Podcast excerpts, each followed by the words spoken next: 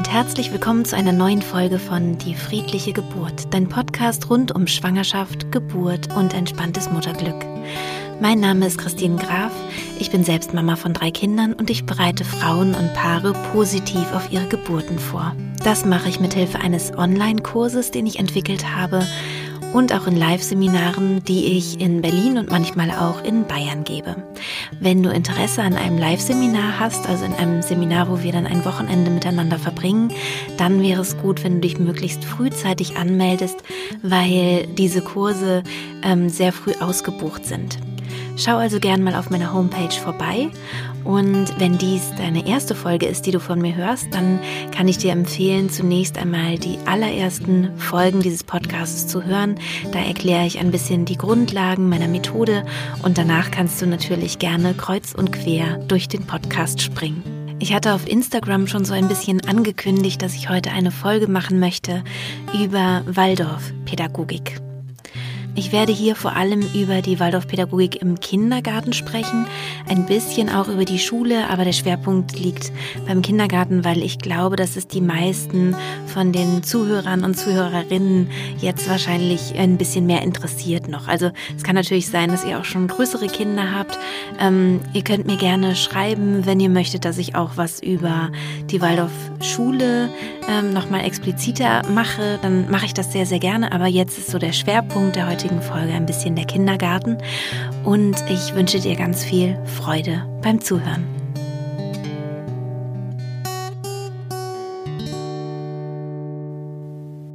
Ich möchte kurz was zu Rudolf Steiner sagen. Rudolf Steiner hat Anfang der 20er Jahre die Waldorfpädagogik ähm, entwickelt und zwar hatte das ursprünglich für die Arbeiterkinder der Waldorf Astoria Zigarettenfabrik getan. Damals war es noch so, dass die autoritäre Erziehung hochgehalten wurde. Das heißt, es wurde auch oft mit körperlicher Gewalt gearbeitet. Und ein Gegenentwurf stellte da die Reformpädagogik dar.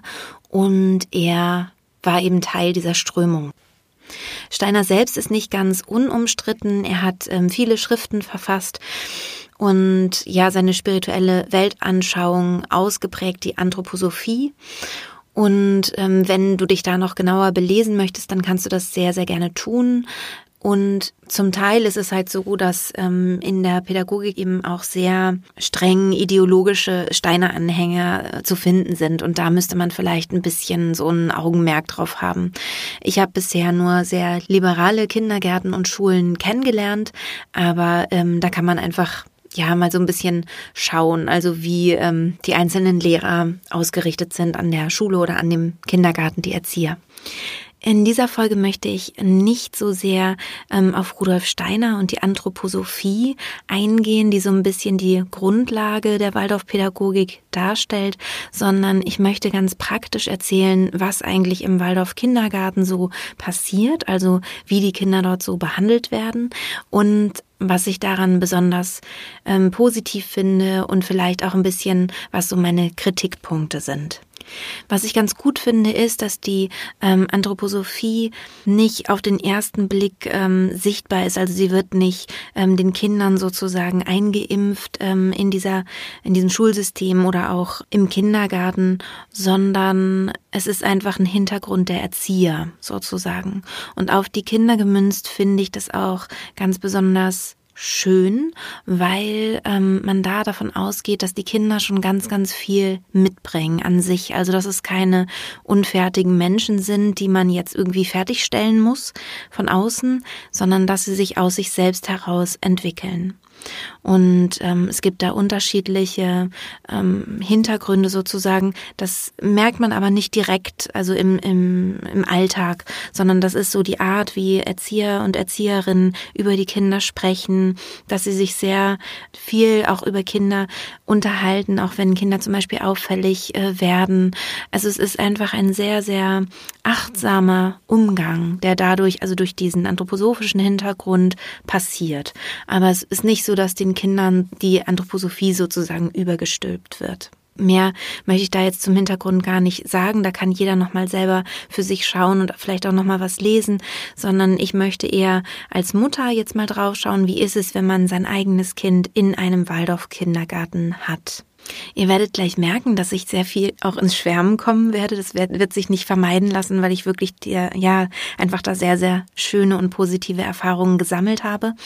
Ähm, das bedeutet aber nicht, dass es nicht auch andere tolle Kindergärten gibt oder Tagesmütter oder ähm, wie auch immer. Also ähm, ich habe einen anderen Kindergarten noch kurz kennengelernt, weil wir ja immer umgezogen sind. Es war ein halbes Jahr ein Waldkindergarten, wo meine Kinder drin waren. Da war ich auch sehr begeistert. Also es fand ich auch echt toll. Ähm, und trotzdem hat mir so ein bisschen das, ähm, ja, die, die Waldorf-Art auch noch ein bisschen gefehlt, obwohl das schon sehr, sehr ähnlich war. Aber ich merke so, dass ich doch äh, sehr daran hänge. Ich selber war nie auf dem Waldorf-Kindergarten, aber wenn ich, oder auch nicht auf einer Waldorf-Schule, aber wenn ich einen Waldorf-Kindergarten betrete, dann äh, bin ich da sehr berührt. Also ich mag einfach sehr die Ästhetik, die dort vorherrscht. Aber ich will mal ähm, beginnen mit dem Rhythmus. Also was ist eigentlich sozusagen, also zumindest von meinem Eindruck her, das Elementare ähm, oder der elementare Unterschied vielleicht auch zu anderen Kindergärten.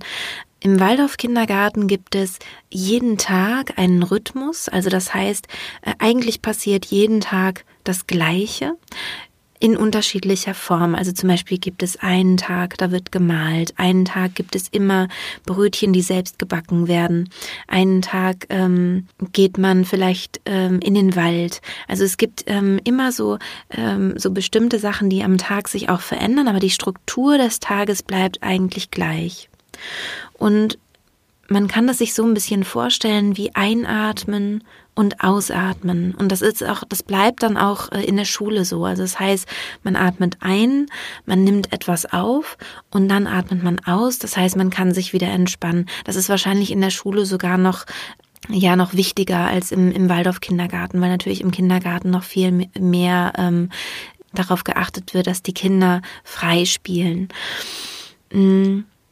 So wie ich das kennengelernt habe, war es so, dass man sein Kind in den Waldorf-Kindergarten bringt. Also es gibt eine Zeit, in der eben alle Kinder so nach und nach eintrudeln und es erstmal eine freie Zeit gibt, in der die Kinder frei spielen können. Und diese Zeit wird auch sehr hoch gehalten.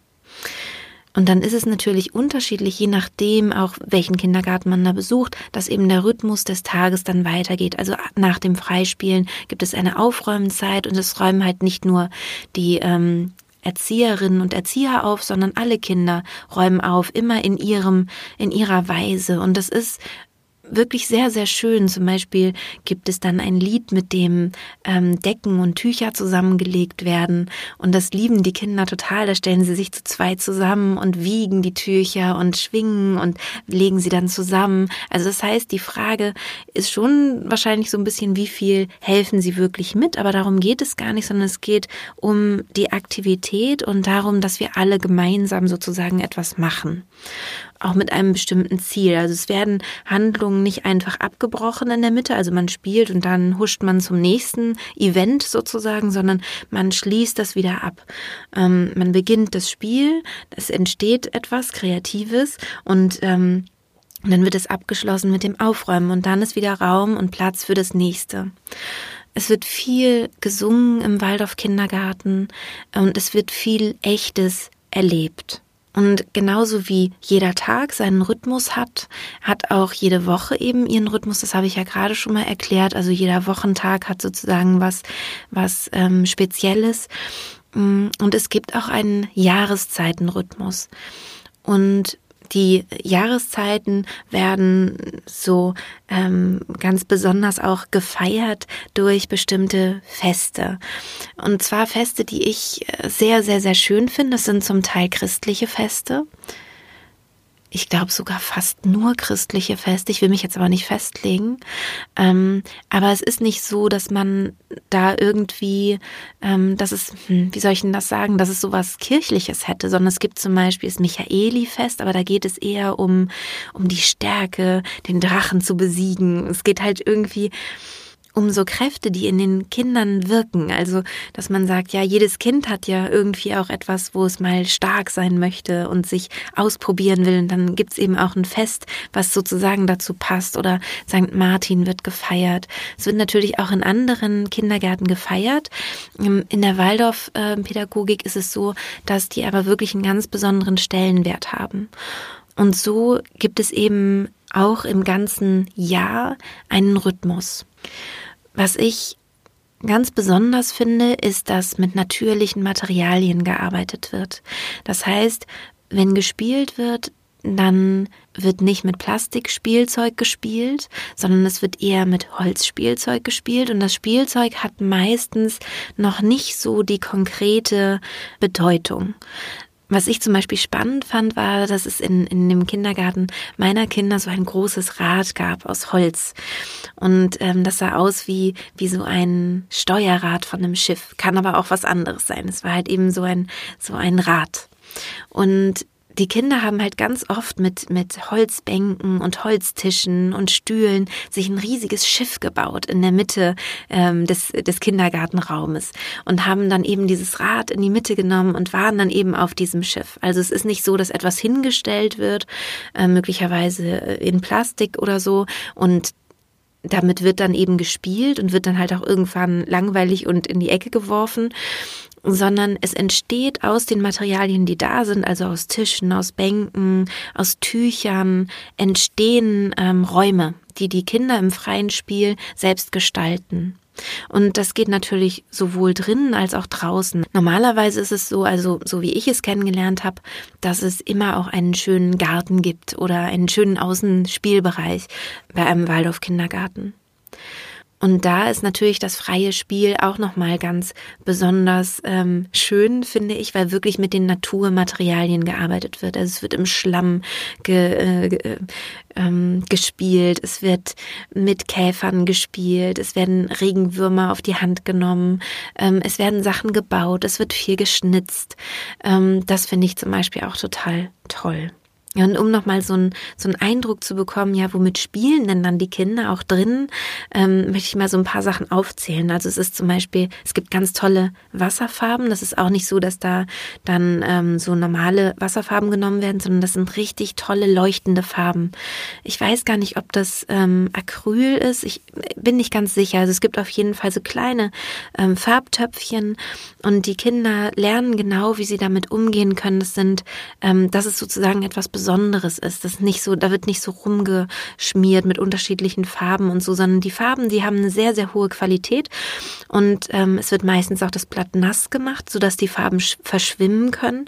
Und das Irre ist, also das habe ich einmal so mitbekommen und fand es so toll, dass ähm, die Kinder halt dann blau genommen haben und das schwamm so übers Blatt so ein bisschen und gelb und dann entstand daraus eben dieses Grün und dann erfahren die Kinder, ach, Grün entsteht aus blau und gelb. Also es ist nicht was, was man ihnen erzählt und dadurch lernen die was, sondern die erzählen es dadurch, die lernen es dadurch, dass sie das äh, sehen und erfahren.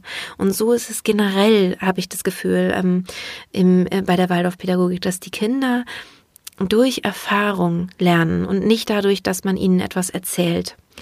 Es wird dann auch manchmal mit Ton wird etwas gemacht oder es wird viel gebastelt ähm, und es ist immer schön. Also ähm, klar, das ist natürlich eine Geschmackssache, aber ich finde wirklich diese diese ähm, Sachen, die da hergestellt werden, so bes besondere Teelichtständer, alle die Waldorf schon ein bisschen kennen, die kennen, das ist so wie so ein Stern, wo man aus aus Papier macht man so ein so ein Stern der dann eben so ein Teelichthalter ist. Das ist ganz, ganz klassisch ähm, äh, ja für Waldorf ähm, Kindergärten und Waldorf Schulen. Und es sieht einfach sehr, sehr schön aus. Da komme ich auch gleich zum nächsten. Es ist zum Beispiel so, dass wirklich echte Kerzen brennen. Und gerade bei kleinen Kindern ist ja häufig so die Annahme, dass Kinder nicht mit Feuer umgehen können. Aber das stimmt nicht. Wenn sie, wenn sie Kerzen haben, dann merken sie halt, wenn die Kerze umfällt, dass dann eben das Wachs rausläuft, dass es dreckig ist, dass man das dann sauber macht oder dass es vielleicht auch gefährlich sein kann, dass man sich verbrennen kann. Natürlich wird darauf geachtet, dass die Kinder sich nicht verbrennen. Es wird gesagt, es ist heiß, da ist Feuer. Und ich finde das aber als Erfahrung ähm, ganz toll, dass man wirklich mit echten ähm, Sachen arbeitet und eben nicht eine künstliche Kerze aufstellt, ähm, sondern das hat einen ganz anderen Mm, es macht eine ganz andere Atmosphäre, ob da eine echte Kerze brennt, finde ich, oder ob ich da eben eine LED-Kerze zum Beispiel hinstelle. Und es wird also den Kindern auch etwas zugetraut. Und dieses Vertrauen in die Kinder stärkt auch ihr eigenes Selbstvertrauen. Also das ist so mein Eindruck. Die wissen, also meine Kinder haben sich nie irgendwie an irgendwas verbrannt, weil sie einfach wissen, das sind, das sind Kerzen, da muss ich vorsichtig sein. Und das haben sie eben auch äh, im Waldorf Kindergarten schon gelernt. Und das Schöne ist eben, dass man den großen Vorteil hat, dass man eben wirklich eine Atmosphäre auch zaubern kann. Also wenn man schon in den Eingangsbereich reinkommt und dann ist hier und da ein Teelicht, was da flackert, ähm, halt mit diesen schönen äh, selbstgemachten Schalen sozusagen, dann äh, ja macht das einfach wirklich um die Weihnachtszeit eine total schöne Atmosphäre. Und das ist und, und ich habe auch das Gefühl, dass es die Kinder irgendwie in einer gewissen Weise erdet oder ruhig macht. Also es ist nicht so generell nicht ganz so wild und laut im Waldorf Kindergarten, habe ich so den Eindruck. Auch durch diese, durch diese klaren Rhythmen, die da sind, also diese klare Abfolge, man weiß genau, was am Tag passiert. Das macht auch die Kinder sehr, ähm, ich würde nicht sagen ruhig, weil natürlich gibt es da auch wilde Zeiten, das ist ja auch richtig so, aber irgendwie in sich ruhend, habe ich den Eindruck. Aber ich wollte ja noch ein bisschen so aufzählen, womit gespielt wird. Also es wird auch draußen zum Beispiel sowas gesammelt wie Kastanien, Stöckchen, Muscheln, Steinchen und damit wird dann auch gespielt und zum Teil werden die dann eben auch reingebracht und dann werden wird daraus etwas gebastelt oder ähm, oder es entstehen einfach Spiele daraus. Mm, es wird viel gesungen. Es gibt auch so eine Kinderharfe, mit der gespielt wird. Ähm, das finde ich auch sehr schön. Und was ich auch toll finde, es gibt halt sehr viel Tücher und Decken und ähm, dadurch kann man auch tolle Höhlen bauen und, und sowas. Auch Wäscheklammern kommen da viel zum Einsatz. Es gibt diese typischen Waldorfständer, vielleicht habt ihr davon schon mal gehört. Das sind so Holzständer, eigentlich ganz schlicht und man kann aber die mit Tüchern einfach oben verbinden und auch richtig zumachen, dass du halt schnell eine kleine Höhle hast für das, für das Kind. Und dadurch entsteht halt einfach auch ganz, ganz viel. Ja, auch Puppen, dies, also diese klassischen Waldorfpuppen, haben zum Beispiel kein Gesicht. Also die ganz klassischen haben, soweit ich weiß, gar kein Gesicht. Ähm, und sonst gibt es vielleicht höchstens Augen, aber keinen Mund oder der Mund ist nur ganz klein, aber ohne dass man sieht, ob die Puppe jetzt lacht oder weint. Und was ich da ganz spannend finde, ist, dass in der Waldorfpädagogik davon ausgegangen wird, dass ähm, das Gehirn des Kindes das sozusagen selbst ergänzen muss. Also das heißt, wenn ich die Puppe schlage, dann weint die Puppe. Wenn die Puppe mich aber immer anlacht, dann ist das wie so ein, dann, dann muss ich das wegignorieren. Wenn die Puppe gar, noch gar nicht so viel von sich aus sozusagen mir vorgibt, dann kann ich diesen Rest mit meiner Fantasie füllen. Also das ist sowieso der Grund, warum es nicht so viel Spielsachen in dem Sinn gibt, sondern eher so Alltagsgegenstände. Dann kann auch mal ein Löffel ein Polizist sein oder was auch immer. Ja, also man kann dann einfach wirklich seiner Fantasie freien Lauf lassen. Und was dadurch passiert, ist, dass die Fantasie wirklich angeregt wird. Also wirklich das, das äh, selbst machen und ähm, selbst etwas reindenken in die, äh, in die Sachen, die sowieso da sind. Ja, und die Puppen können dadurch eben weinen oder lachen, ähm, weil das Kind überhaupt keine Schwierigkeiten hat, sich das vorzustellen, also das so zu ergänzen. Es gibt da auch ein tolles Beispiel, dass man das auch mit einer kleinen Serviette zum Beispiel machen kann, mit so einer Stoffserviette, dass man eben oben das einfach abbindet als Kopf und dann macht man, äh, bindet man zwei Arme ab und zwei und zwei Beine. Und ähm, also diese Ecken, ne, diese vier Ecken werden dann eben Arme und Beine. Und das reicht dem Kind völlig. Und sobald man selber als Erwachsener anfängt, da was rein zu äh, in diese Puppe, übernimmt das Kind es sofort und spielt damit weiter. Das ist gar kein Problem. Und dadurch soll sich auch das Gehirn besser entwickeln, was für mich äh, total logisch klingt. Also dass das Gehirn sich natürlich viel kreativer, viel freier entwickeln kann, wenn es auch ein bisschen gefordert wird und nicht alles schon vorgegeben hat. Ja, und dann geht die Waldorf-Pädagogik davon aus, dass die Kinder lernen durch Vorbilder. Also das heißt, sie ahmen nach. Das bedeutet nicht, dass sie Sachen nachmachen. Das kommt vielleicht ab und zu dann eben auch vor oder das so. Aber sie ahmen es nach, auch im Spiel zum Beispiel. Also sie machen etwas Ähnliches. Das ist total interessant, weil ähm, es ja bei Tieren zum Beispiel anders ist. Also wenn du ähm, einen Hund hast und der hat noch nie was mit einem mit äh, einem Hund zu tun gehabt, also er wurde jung von seiner Mutter getrennt, sagen wir mal, und wächst unter anderen Tieren auf, dann bellt der trotzdem. Also der ist trotzdem hundspezifisch. Anders ist es bei uns Menschen, wenn du ein Menschenkind nicht unter Menschen aufwachsen lässt. Da gibt es ja einige Beispiele so in der ähm, in der Geschichte, wo so etwas äh, passiert ist. Dann entwickeln sie keine Sprache und auch nicht unbedingt den aufrechten Gang oder nur so rudimentär. Das heißt, die Sachen sind nicht so stark ähm, also die sind nicht aus sich heraus schon klar, sondern wir machen das, weil wir jemandem weil wir ein Vorbild haben und dem nachahmen, ähm, dem nacheifern oder ja, so sein wollen wie dieses Vorbild. Das ist natürlich eine, eine große Verantwortung, ähm, die man da hat als Erwachsener und die äh, Waldorfpädagogik, die ist sich da sehr drüber im Klaren, dass das so ist und das wird sehr, ähm, ja, wird auch wirklich so gehandhabt. Das heißt, es werden Brötchen gebacken zum Beispiel und die Kinder können dann eben mitmachen. Es ist aber nicht so, wir backen jetzt alle Brötchen, es müssen alle jetzt dabei sein und Brötchen backen, sondern im Kindergarten ist es so, es backt halt jemand Brötchen. Und wenn dann die Kinder kommen und wollen auch Brötchen backen, dann gibt's da so total süße kleine Schürzen, die sie dann anziehen können. Das ist auch alles irgendwie so liebevoll, finde ich. Ähm, ja, die ziehen sie sich dann an, helfen sich zum Teil gegenseitig, teilweise eben auch die Erzieher, die dann noch helfen. Und dann backen die einfach mit, weil eben jemand gerade backt.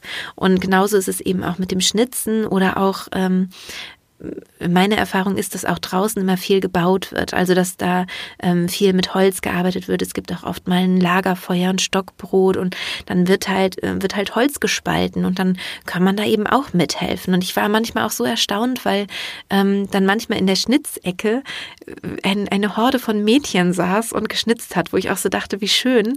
Es ist halt einfach auch da so, dass die Kinder sich wirklich frei entfalten können und ähm, und so wie es halt gerade passt, äh, ist es halt. Also aber es ist manchmal überhaupt nicht so, wie man es vermuten würde, sondern ähm, ja, die Kinder erfahren halt wirklich diese Materialien und diese Tätigkeiten ganz anders. Ja, und es wird auch oft eben, wird was gebaut. Also, dass man zum Beispiel sagt, so, wir brauchen jetzt hier um die Feuerstelle noch Bänke, dann bauen wir jetzt Bänke. Und das wird gar nicht so groß an die große Glocke gehängt oder jetzt kommt mal alle her, Kinder, wir bauen eine Bank, sondern es ist dann einfach ein Erzieher oder eine Erzieherin da und baut eine Bank. Und dann helfen eben die Kinder mit. Die können dann nochmal was abhobeln oder können nochmal die Rinde von dem Stamm entfernen. Und das ist alles sehr echt. Also das heißt, die Kinder erfahren die Welt ähm, in ihrer in ihrer ursprünglichen Form sozusagen. Und das finde ich so toll. Also wenn man sich vorstellt, dass heutzutage einfach sehr viel auch digitalisiert ist, ähm, auch mein Leben verläuft natürlich ähm, sehr stark über Handy, Computer und so weiter, ist es einfach total toll, wenn die Kinder im Kindergarten oder in der Schule so einen ganz, ganz starken Ausgleich kriegen, wo sie wirklich die Welt nochmal so von der, ähm, ja, vom, von ihrem Ursprung her nochmal erfahren. Das finde ich total toll. Und ich finde auch nicht, dass man dann Sorgen haben muss, dass das weltfremd ist oder so. Ich finde es halt im Gegenteil. Ich finde es sehr weltnah. Es ist halt so, wie alles mal irgendwann entstanden ist. Also ähm, wenn ein, ein Apfel vom Baum fällt in dem Kindergarten, Garten sozusagen zum Beispiel, dann wird eben der Apfel aufgehoben und daraus wird dann, der wird dann gesammelt und daraus wird dann eben Apfelmus gemacht. Oder ähm, es gibt auch diese ganzen tollen alten Geräte noch, mit denen man zum Beispiel Apfel, Äpfel schälen kann oder ähm, dass man Apfelringe zum Trocknen aufhängt. Und es werden halt so ganz, äh, ja, so ganz echte, ehrliche ähm, Arbeiten verrichtet und Sachen gemacht. Und die Kinder haben eine sehr, sehr große Freude daran. Das ist so meine Erfahrung. Und ich würde auch bei der Waldorfpädagogik ähm, im Kindergarten noch nicht sagen, ja, es ist aber nicht für alle Kinder was, sondern aus meiner Sicht, meiner Erfahrung heraus ist das ja der der beste will ich jetzt nicht sagen, weil ich kenne ja nicht alle anderen Kindergärten und äh, pädagogischen Richtungen, aber aber auf jeden Fall ein richtig guter Start, finde ich. Natürlich kann man auch da, auch, auch im Waldorf-Kindergarten an äh, Pädagogen geraten, die einem nicht zusagen, wo man das Gefühl hat, oh je, die äh, Erzieherin finde ich ganz furchtbar oder den Erzieher, dann äh, sollte man da vielleicht äh, nochmal drüber nachdenken. Aber so generell von, vom Ansatz her finde ich das wirklich alles sehr, sehr schön.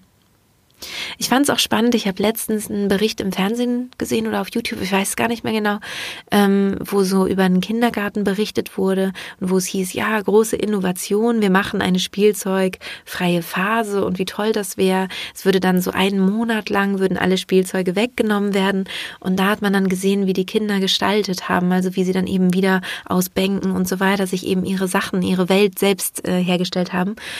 Und eine äh, Erzieherin meinte dann so, ach, das war so lustig, heute Morgen meinte ein Kind zu mir, ach, endlich sind die blöden Spielsachen wieder weg, dann können wir endlich wieder machen, was wir wollen. Und das fand ich so, ähm, das fand ich irgendwie so bezeichnend und so schön, weil ich glaube, diese Sehnsucht, selber was herzustellen, selber was zu bauen, selber was zu machen, die ist in uns angelegt, glaube ich. Und ich glaube auch, dass dadurch ein großes Selbstvertrauen entstehen kann. Also, dass man einfach durch die Selbstwirksamkeit, ich mache dies und dann passiert genau dies. Und ich, ich äh, stelle etwas her, ich, äh, meine Fantasie, ähm, geht in die und die Richtung und äh, dementsprechend wird das dann auch am Ende, so wie ich mir das vielleicht vorgestellt habe oder daraus entsteht dann was Spannendes, dass dieses, dass einfach da so ein Zusammenhang ist aus Tun und, und dem Effekt, den es hat, ähm, ist eben so eine, so eine Selbstwirksamkeit, wo ich das Gefühl habe, da entsteht ein ganz, ganz starkes Vertrauen. Oje, ich merke schon, ich, ich schwärme hier so, dass ich wirklich, ich meine damit nicht, ihr müsst jetzt alle unbedingt Waldorfpädagogik toll finden oder so gar nicht. Ähm, es ist einfach nur so, dass ich dachte, ähm, ich mache mal eine Folge über Kindergarten. Ähm, und wenn man da so überlegt, was könnte vielleicht ein schöner, eine schöne Möglichkeit sein. Und ich äh, bin halt leider, ähm, oder was heißt leider, ich bin ja ganz froh darüber, ich habe halt wirklich in dieser Richtung meine Erfahrungen gesammelt und kann nur darüber erzählen. Aber es gibt mit Sicherheit ganz, ganz viele andere tolle Kindergärten. Also das will ich auf jeden Fall nochmal ganz stark betonen. Es ist einfach nur so, dass ich das hier eben besonders gut kennengelernt habe und sehr ähm, zu schätzen weiß, sehr dankbar bin und froh, dass meine Kinder das erleben durften. Ja, und ich will noch einen kurzen Ausflug machen in die Waldorfpädagogik, was die Schule angeht. Ähm, da geht es natürlich in der Weise auch ein bisschen weiter. Also das heißt, es geht weiter darum, die Welt zu erfahren und wirklich zu begreifen im Sinne von greifen, also dass man wirklich Sachen anfasst, aus Sachen was baut und macht. Ähm, das heißt, es gibt viele handwerkliche Aspekte.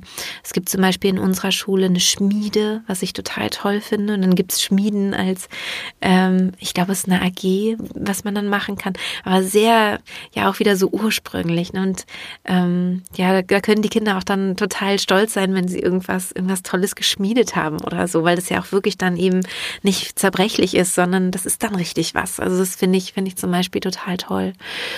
Und ähm, was natürlich auch sehr gefördert wird, sind künstlerische Richtungen. Das heißt, eben auch hier musikalisch wird sehr stark gefördert, ähm, aber auch was das Theaterspiel angeht. Das heißt, in der achten Klasse zum Beispiel gibt es das Achtklassspiel, ähm, wo man eben ein Theaterstück aufführt mit allen Kindern zusammen. Und ähm, das ist immer ein großes, äh, großes Event einmal im Jahr, wenn die achte Klasse eben ihr Achtklassspiel auf die Bühne bringt. Ähm, die Kinder haben sowieso Monatsfeiern, das ist nicht einmal im Monat, aber alle paar Monate finden die statt, wo sie eben Teile aus dem Unterricht ähm, vortragen oder zeigen. Und das finde ich auch immer total schön. Und ich glaube, dass es einen besonderen Wert hat, dass die Kinder wissen, wie es ist, auf der Bühne zu stehen und dass alle sie angucken. Also die kennen einfach die Bühne. Und was mir immer wieder auffällt, ist, dass ähm, Waldorfkinder, wenn die als Schulklasse ähm, oder auch als Kindergartenklasse in ein Theaterstück gehen, dann sind die leise. Also es gibt natürlich immer Ausnahmen, aber ähm, in der Regel sind die wirklich sehr leise, weil die einfach genau wissen, wie es ist auf der Bühne und die wissen, man ist leise, wenn man zuhört. Und das finde ich zum Beispiel auch ganz toll. Ja, auch im Waldorf Kindergarten fällt mir gerade ein, wird schon das Theater so ein bisschen mit reingenommen. Ähm, zum Beispiel wird ein Krippenspiel gespielt. Ich weiß nicht, ob das in jedem Waldorf Kindergarten so ist, aber ähm, in denen, die ich kennengelernt habe, war es so, dass die Kinder in der Adventszeit jeden Morgen das Krippenspiel spielen. Also selber. Das heißt, es gibt dann ein paar Schafe, dann wird gefragt, wer will die Maria sein, wer will ein Schaf sein, wer will der Hirte sein oder so. Und dann wird die Geschichte erzählt, natürlich nicht so lang, es sind ja Kindergartenkinder, ähm, wird, die, wird die Weihnachtsgeschichte erzählt und die Kinder bewegen sich dann eben durch den Raum und haben dann eben diese Rollen. Und ganz am Ende der Adventszeit ähm, dürfen dann die Eltern zugucken. Und das Spannende ist, dass die Kinder aber nicht das Gefühl haben, oh, wir werden, wir führen jetzt hier etwas auf, sondern es ist eigentlich so, ach ja, die Eltern, die gucken jetzt zu bei unserem Spiel, was wir jeden Tag machen. Also das finde ich auch total beeindruckend. Also dadurch entsteht so was ganz Natürliches, was so Bühne und Theater angeht. Genau, aber ich war ja eigentlich jetzt schon bei der, bei der Schule. Es gibt auch in der achten Klasse die Acht-Klass-Arbeiten, ähm, wo man sich über ein halbes Jahr auf ein bestimmtes Thema einlässt. Also es darf man sich frei auswählen, irgendein Thema, was das Kind interessiert und darf dann daraus eine Arbeit gestalten. Also gibt es dann zum Beispiel welche, die ein Musikstück schreiben. Ähm, es gibt welche, die zum Beispiel ein Kinderbuch gestalten, selber ein, äh, Bilderbuch malen oder was auch immer. Also zum Teil aber auch technische Sachen tatsächlich, dass zum Beispiel ein Computer selbst gebaut wird oder ähm, was auch immer die Kinder interessiert. Das finde ich zum Beispiel auch total toll, weil es eben nicht dieses ist, ähm, das so, so Kopf äh, oben auf und dann kommt die ganze Information rein, Kopf wieder zu, ähm, sondern es wird halt wirklich, ja, diese eigene Kreativität und äh, das eigene Interesse so, so gefördert, habe ich den Eindruck. Das finde ich sehr, sehr, sehr, sehr schön. Ach so, und was auch noch ganz interessant ist, es gibt ähm, das Schulorchester und es gibt nicht nur das Schulorchester, sondern es gibt auch Klassenorchester. Das heißt, wenn die Waldorfschule recht groß ist, dann ist es so, dass jede Klasse möglichst ein Orchester bildet oder zumindest mit der Klasse drüber oder drunter zusammen ein Orchester bildet. Ähm, da gibt es auch regelmäßig Orchesterfahrten und es wird sich gewünscht von der Schule, dass die Kinder ein eigenes Instrument lernen und dadurch entsteht auch was total Schönes. Also auch eine schöne Gemeinschaft, also diese Musikalität wird gefördert ähm, und eben auch dadurch, ich finde ja durch Musikinstrumente, die ein Kind lernt, lernt es eben auch das Lernen an sich. Also das Lernen übers Üben funktioniert und wenn ich eben jeden Tag fünf Minuten übe, dann bin ich nach einer Woche um einen großen Schritt besser geworden. Oder wenn ich jeden Tag eine Viertelstunde übe, dann eben noch besser. Und das ist so eine Erfahrung, wo sie eben auch wieder lernen, wie das Lernen eigentlich geht. Das finde ich, finde ich total toll. Ja, aber die wesentlichsten Sachen habe ich eigentlich noch gar nicht so wirklich gesagt von der Waldorfschule. Das ist nämlich, dass ähm, Zumindest finde ich das sehr wesentlich. Es gibt keine Noten, es gibt keine Zensuren. Das heißt, es gibt am Ende des Jahres einfach ein Zeugnis. Was heißt einfach? Es ist wirklich sehr, sehr, sehr ausführlich, wo ausführlich das Kind beschrieben wird. Also erstmal vom Klassenlehrer. Ein Klassenlehrer ist normalerweise von der ersten bis zur achten Klasse mit einer Klasse zusammen, also sehr lange auch. Und der Klassenlehrer schreibt wirklich übers Kind, wie er das Kind wahrnimmt und ähm, es geht dann nicht so um die Leistung, die das Kind erbracht hat, sondern eher darum, ähm, das Kind zu erfassen, in dem, wo es noch Schwierigkeiten hat und wo es schon ähm, ähm, ganz weit ist, zum Beispiel. Und es ist so ein, ich finde, es ist ein sehr liebevoller und stützender Blick auf das Kind. Das finde ich toll. Und äh, die Fachlehrer schreiben dann eben auch noch was dazu. Man kann auch ähm, dementsprechend nicht sitzen bleiben in der Waldorfschule. Und man kann in der Waldorfschule sowohl einen Realschulabschluss machen als auch ein Abitur machen. Das geht beides. Ähm, man bleibt zusammen. Also es kommt darauf an, wie groß die Schule ist. Es gibt auch kleinere Schulen, wo das nicht möglich ist. Aber bei großen Waldorfschulen ist es so, dass man das Abitur eben an der gleichen Schule machen kann, wie man, wo man eben auch eingeschult wurde, was ich total toll finde. Dass es dann nicht diesen Bruch gibt irgendwann.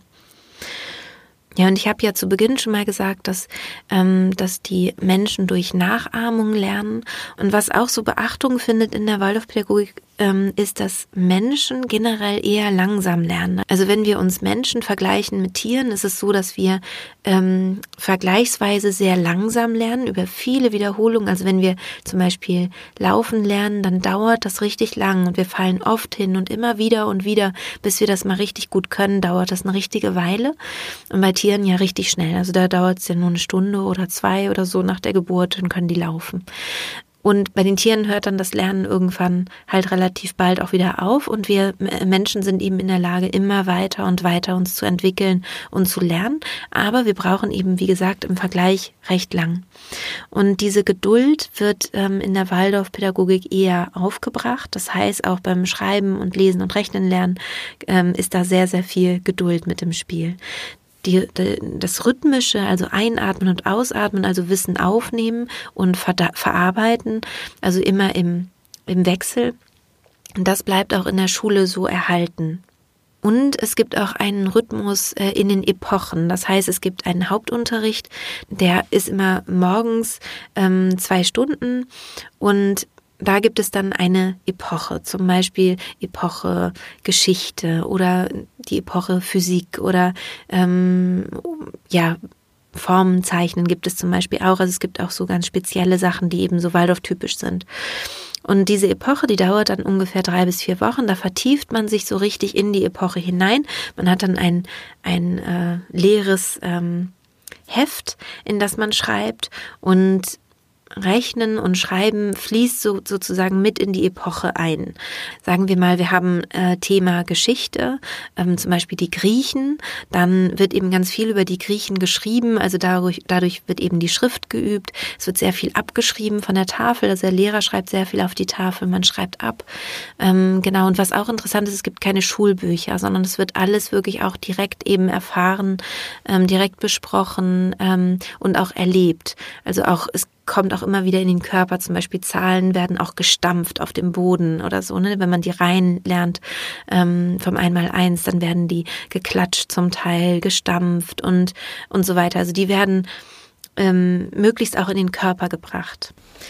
Ja, und bei der Schule gibt es ein paar Sachen, wo ich finde, dass darauf sollte man achten, also die ich eher ein bisschen schwieriger finde. Zum Beispiel ist es so, dass die Klassengröße oft sehr, sehr groß ist. Also es sind oft 30, 31, 32 Kinder in einer Klasse. Das finde ich zu viel. Ich finde es zu groß.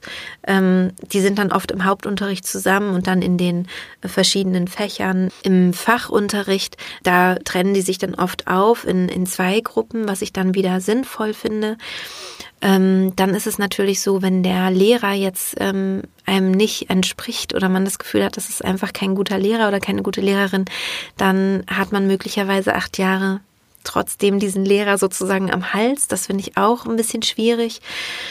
Und ich finde, dass man darauf achten sollte, ähm, ob die Kinder wirklich lesen und schreiben irgendwann lernen. Das heißt, ähm, das ist sehr lehrerabhängig, wie schnell sie das lernen und auch wie gut sie es lernen. Ähm, also lesen und schreiben und rechnen, das lernen sie alle irgendwie, aber die Frage ist, wie gut sind sie dann am Ende mit der Rechtschreibung zum Beispiel. Und ähm, ich finde aber, wenn man weiß, dass man darauf ein Auge haben sollte, dann ist das auch kein Problem. Also ähm, es ist oft so, dass es wenig Hausaufgaben gibt, manchmal auch gar keine Hausaufgaben, dass man sich dann vielleicht abends nochmal so hinsetzt, nochmal das Epochenheft anschaut ähm, und vielleicht nochmal die ein oder andere Wiederholung macht oder mal was übt. Das macht sicher Sinn. Es gibt halt Lehrer, die darauf sehr achten, die dann auch ähm, ja, Hausaufgaben aufgeben und darauf achten, dass regelmäßig eben wirklich ähm, Rechtschreibung geübt wird oder Rechnen geübt wird. Aber das ist einfach von Lehrer zu Lehrer abhängig. Von daher finde ich, da, sollte man ein bisschen das Augenmerk drauf haben. Die Waldorfschule ähm, ist so organisiert, dass es keinen Direktor gibt oder Direktorin, sondern ähm, ja, es ist sozusagen in einer Art Selbstverwaltung. Also Eltern und Lehrer arbeiten auch ähm, sehr zusammen. Also es geht wirklich um eine Schulgemeinschaft, die auch sehr hoch gehalten wird.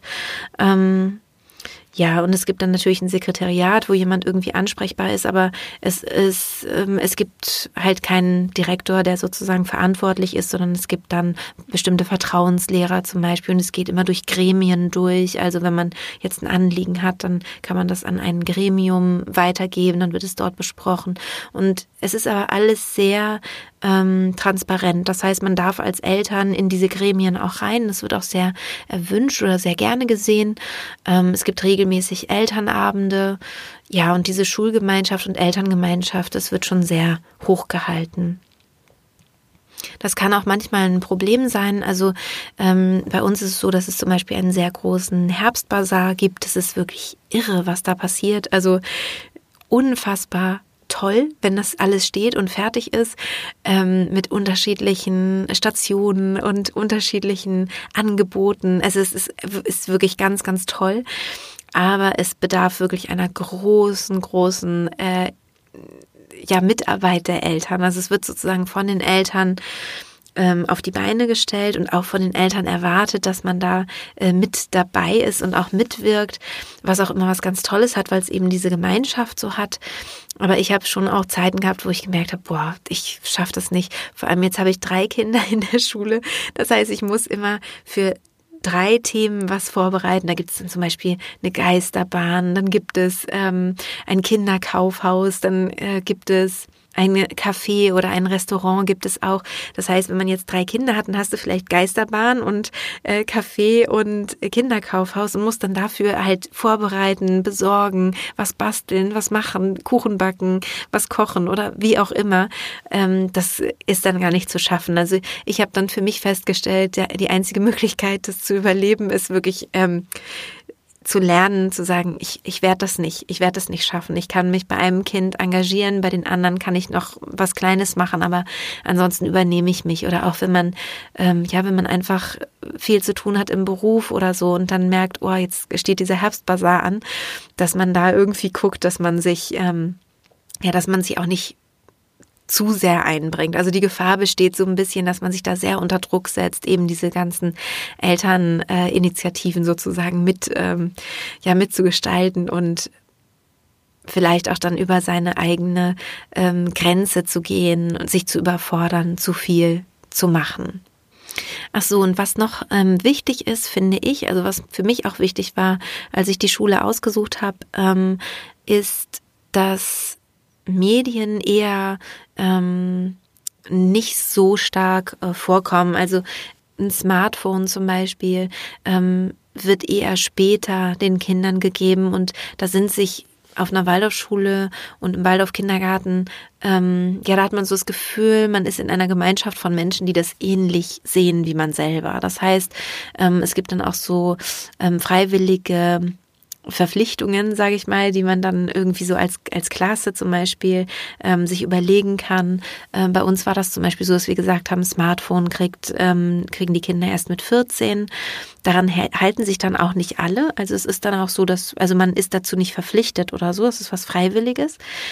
Aber ähm, wenn eben das Kind mit 14 noch keins hat, dann ist es nicht das einzige in der Klasse. Oder nee, mit 14 kriegt es dann ja das kommt jetzt auch bei mir bald. Mein, mein Großer ist 13. Ähm, und was ich toll finde, dadurch, dass es in der, in der Schule sozusagen so empfohlen wird und, und man sich eigentlich darauf mal irgendwann verständigt hatte, gibt es da auch nicht ständig so ein äh, Gequengel vom, vom Kind, sondern für meinen Sohn ist es total klar, dass er mit 14 sein erstes äh, Smartphone kriegt und nicht schon vorher. Und ich weiß, wenn ihr jetzt gerade noch ne, in der Schwangerschaft seid oder vielleicht ein ganz kleines Kind, dann ist Smartphone so noch voll weit weg.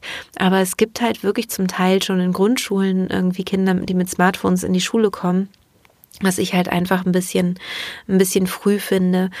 Es gibt einfach so einen Grundkonsens, dass die Kinder nicht jetzt den ganzen Tag äh, vorm Computer sitzen und, und äh, Spiele spielen oder Filme anschauen, sondern dass eben die Kinder eher wirklich miteinander spielen und auch wenn sie sich besuchen, dass irgendwie klar ist, dass dann da nicht irgendwie äh, Ballerspiele gespielt werden oder so, sondern dass man weiß, dass wenn, dann kommt es erst später und ähm, ja, und, und man kann auch einfach darauf vertrauen, dass ähm, ja, dass sie da so in so ein bisschen behüteteren Umfeld noch sind. Ich finde das wirklich gut. Ich weiß, dass es auch manchmal kritisiert wird, so ja, dann sind die da so behütet und dann kommen sie aber irgendwann doch mit dieser Welt in äh, Berührung und ich denke immer so, ja, die diese Welt, also die ist ja eh da. Also die ist, also wie gesagt, mein Handy gibt's auch und natürlich können die irgendwie auch damit umgehen. Und ähm, das ist ja nun mal so. Man achtet halt darauf, dass es nicht überhand nimmt, sondern dass es halt irgendwie noch, ähm, noch ein bisschen gedeckelt ist. Dazu kann ich auch, wenn ihr wollt, mal eine Folge machen. Also was, was, ähm, warum ist das vielleicht ähm, besser, wenn Kinder nicht so stark mit Medien ähm, sich vergnügen, sage ich mal, sondern wenn sie halt selber spielen. Aber vielleicht könnt ihr euch das auch zum Teil schon denken. Es ist natürlich so alles, was, was du dem Kind vorsetzt und schon fertig ist oder wo es eben ganz klar angeleitet wird, so und so wird gespielt oder so und so ist das, schränkt eigentlich wieder diese Kreativität und eigene Entfaltung und ähm, Fantasie halt wieder ein. Also die, die Fähigkeit, seine eigene Fantasie auszuprägen. Ich habe ja auch mal eine Folge gemacht, die hieß ähm, irgendwas mit Langeweile. Also was, was tun, wenn einem Kind langweilig ist. Die passt eigentlich auch ganz gut dazu. Also dass Langeweile halt wirklich auch was ist, was ganz gut ist, weil danach eben die Kreativität beginnt, nach der Langeweile, ja, weil man dann eben merkt aus der Langeweile heraus, dass man jetzt ähm, ja, dass man jetzt doch was tun könnte und das ist dann wirklich der Impuls, der vom Kind ausgeht und das ist die eigene Kreativität und das ist natürlich für uns oder eher für, für die Kinder ein riesiger Wert, wenn sie erwachsen sind. Denn dann ähm, brauchen wir das, also dass wir halt wissen, wie können wir uns selber etwas Gutes tun, wie können wir mit uns alleine sein ähm, und glücklich sein damit. Also diese ganzen Fähigkeiten, diese Kompetenzen werden da eben entwickelt. Ja, ich hoffe, diese Folge hat dir gefallen. Sie war ja ein bisschen anders als die Folgen, die du vielleicht schon kennst, ein bisschen ähm, ja in, sehr in eine, in eine Richtung, aber ich hoffe, dass dir das trotzdem Spaß gemacht hat zuzuhören, dass ähm, du Freude daran hattest. Waldorfpädagogik umschließt noch ganz viel anderes. Ich könnte einen kompletten Podcast machen, nur über Waldorfpädagogik. Ähm, Mache ich aber nicht, ähm, sondern das ist jetzt wirklich nur so, um, um ein bisschen so einen Eindruck zu bekommen, was sind vielleicht die Vorteile, aber was ist auch, was sind auch so die Gefahren, wo man dann vielleicht auch gerade in der Schulzeit ein bisschen drauf achten kann. Und ähm, ich hoffe, wie gesagt, es hat dir Freude gemacht und du hast für dich ein paar Erkenntnisse ähm, ge gewinnen können. Und ich hoffe, dass du für dein Kind, deine Kinder eine schöne Betreuungsmöglichkeit findest, egal ähm, welche. Also ob das Waldorf ist, äh, Montessori ist, ob das ein Waldkindergarten ist oder ob es vielleicht auch ein ganz klassischer Kindergarten ist, der aber einfach sehr, sehr liebevoll mit den Kindern umgeht. Also ich hoffe einfach, dass du die Möglichkeit hast, ähm, ja, einen tollen Platz in einem tollen Kindergarten zu finden. In diesem Sinne wünsche ich dir alles Liebe. Wenn du magst, dann ähm, geh wieder gerne auf Instagram mit mir in Kontakt. Ich werde wieder ein Bild posten, worunter du gerne was schreiben kannst. Und ich werde am kommenden Mittwoch auch wieder bei Instagram live sein. Ich weiß noch nicht, um welche Uhrzeit. Ich habe jetzt letzte Woche das mal ausprobiert am Abend. Und äh, da haben viele zugeschaut. Um 8 Uhr war das. Schreib mir auch gerne noch eine Nachricht, welche Uhrzeit dir lieb wäre. Und ähm, ja, da kannst du dann live mit mir ähm, in Kontakt treten und die ein oder andere Frage stellen oder vielleicht von deiner eigenen Erfahrung berichten. Also wir werden dann da vor allem über das Thema Waldorfpädagogik sprechen. Und ansonsten ähm, kannst du mich da aber auch ähm, einfach direkt irgendwas fragen, was dich interessiert rund um meine Arbeit. Wenn dir diese Folge gefallen hat, dann abonniere gerne meinen Podcast, empfehle ihn auch gerne weiter, da freue ich mich natürlich sehr. Und ja, wenn du ähm, Lust und Muße und Zeit hast, dann schreib mir sehr, sehr gerne auch eine Rezension, zum Beispiel auf iTunes oder auch auf Facebook. Ich wünsche dir alles Liebe, eine wunderschöne Woche und bis bald. Deine Christine.